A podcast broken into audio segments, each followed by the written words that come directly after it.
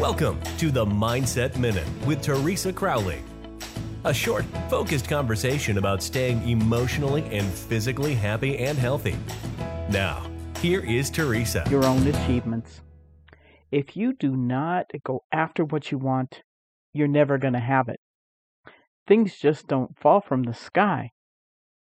If you don't ask for it, the answer's always going to be no, because no one will ever know that you're interested. So step forward.